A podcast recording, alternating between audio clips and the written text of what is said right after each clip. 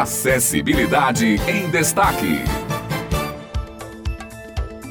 Olá, ouvintes! Olá, equipe da Rádio Tabajara, bom dia para vocês. Estamos aqui iniciando mais um ano, mais uma temporada do nosso Acessibilidade em Destaque, nosso encontro semanal com a inclusão social em 2024, com certeza não vai ser diferente. Estaremos sempre aqui levando até você os assuntos relacionados à inclusão e à acessibilidade. E comigo nesse primeiro programa do ano, Simone Elis. Bom dia, Simone, tudo bem? Bom dia, Otto, e bom dia, ouvintes da Tabajara. Que alegria imensa apresentar o primeiro Acessibilidade em Destaque de 2024. Que esse ano seja próspero para nós todos, com mais empatia, respeito e amor ao próximo, né, Otto? Ah, com certeza, viu, Simone? E nós continuaremos por aqui toda semana trazendo as boas novas do processo inclusivo do nosso estado e compartilhando um pouco com vocês sobre os mais diversos temas da acessibilidade e inclusão. E para começar o ano, nós não podemos deixar de destacar que amanhã, dia 4 de janeiro, nós comemoramos o Dia Mundial do Braille, viu? Pois é. É isso mesmo, Otto. O dia 4 de janeiro é uma data de conscientização social sobre a importância do sistema Braille como meio de comunicação para a realização efetiva dos direitos humanos das pessoas com deficiência visual. E para a gente recordar um pouco, essa data foi escolhida por ser o dia do nascimento do seu inventor, o francês Louis Braille. E o curioso, gente, é que o sistema Braille só foi oficialmente adotado na França e no mundo após a morte de Louis. É verdade, viu, Simone e ouvintes? A gente não pode esquecer que o braille é essencial para a comunicação escrita da pessoa com deficiência visual. E Daniele Félix não nos deixa mentir, viu? Ela que iniciou o estudo do sistema braille há poucos meses, nos deixou um depoimento muito legal sobre o seu processo. Vamos ouvi-la. Olá, bom dia. Me chamo Daniele, sou da cidade de Condado, Alto Sertão da Paraíba. É com grande satisfação que eu tenho que falar do braille pois é algo fantástico. Tô achando incrível conhecer um novo mundo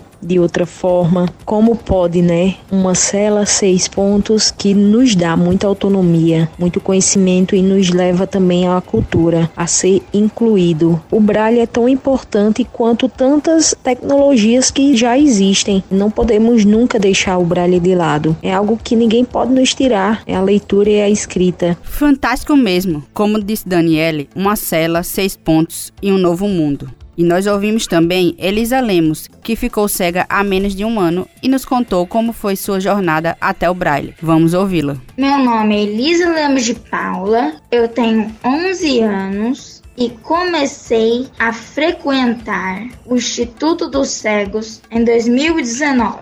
Eu tenho uma síndrome chamada Síndrome de Austro. Ela afeta a visão, a audição e o metabolismo. Foi em janeiro de 2023 que a minha baixa visão estava severa. E minha professora, Vanessa, começou a me ensinar o braille. Ela me ensinou todos os pontos, mas eu não gostava nada de ler. Eu chorava, eu empurrava os livros. Em maio, eu perdi quase totalmente a minha visão e não conseguia mais ler em tinta. Foi então que minha professora Vanessa me deu um livro e despertou a minha paixão pela leitura. Já li muitos livros. Eu espero que todos os cegos leiam muitos livros também. Existem essas acessibilidades como audiobook e audiolivro, mas se não utilizarmos a leitura, ficaremos muito preguiçosos e não saberemos mais nem escrever. Lindo depoimento da Elisa. O Braille abre mesmo as portas para um novo mundo para nós com deficiência visual. E a terceira idade, gente, também pode adquirir a deficiência visual. Nós ouvimos alguns usuários do Instituto dos Cegos que nos contaram um pouco sobre os seus aprendizados com o sistema Braille. Vamos ouvir agora os depoimentos aqui no programa. Meu nome é Maria Francisca,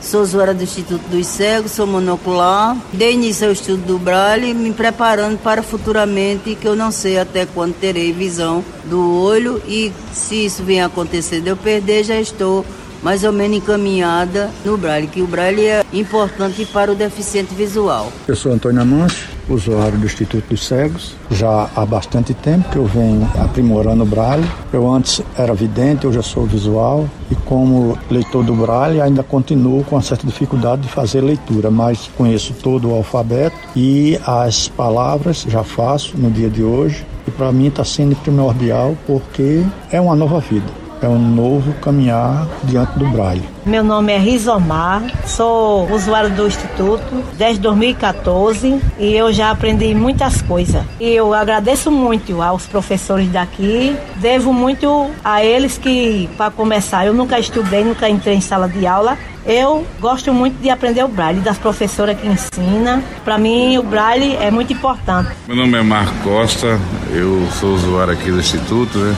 Comecei o Braille com a professora Vanessa, né? Hoje estou com a professora Neide. Eu ceguei, né? não sou cego nascença, né? E a importância do Braille é muito grande para mim, né? Porque é a forma da gente ler, né? E também poder escrever o Braille, né? Meu nome se chama José Sebastião de Carvalho, conhecido por Zeca. Sou aluno do Instituto e para mim a importância do Braille é muito grande, porque através do Braille a gente vai tendo bons conhecimentos. Para mim, o que eu posso dizer é que todos nós que somos deficientes visuais, que somos cegos, temos de conhecer o que é a importância do Braille para a nossa vida. Viva o Braille, viva a inclusão, isso mesmo que o Braille permaneça sempre na nossa vida e assim a gente conclui esse primeiro programa de 2024. Que você tenha um ano novo maravilhoso e na próxima quarta-feira a gente já vai estar de volta com outro tema aqui para você. Desde já agradecemos a sua audiência e até quarta que vem no Acessibilidade em Destaque.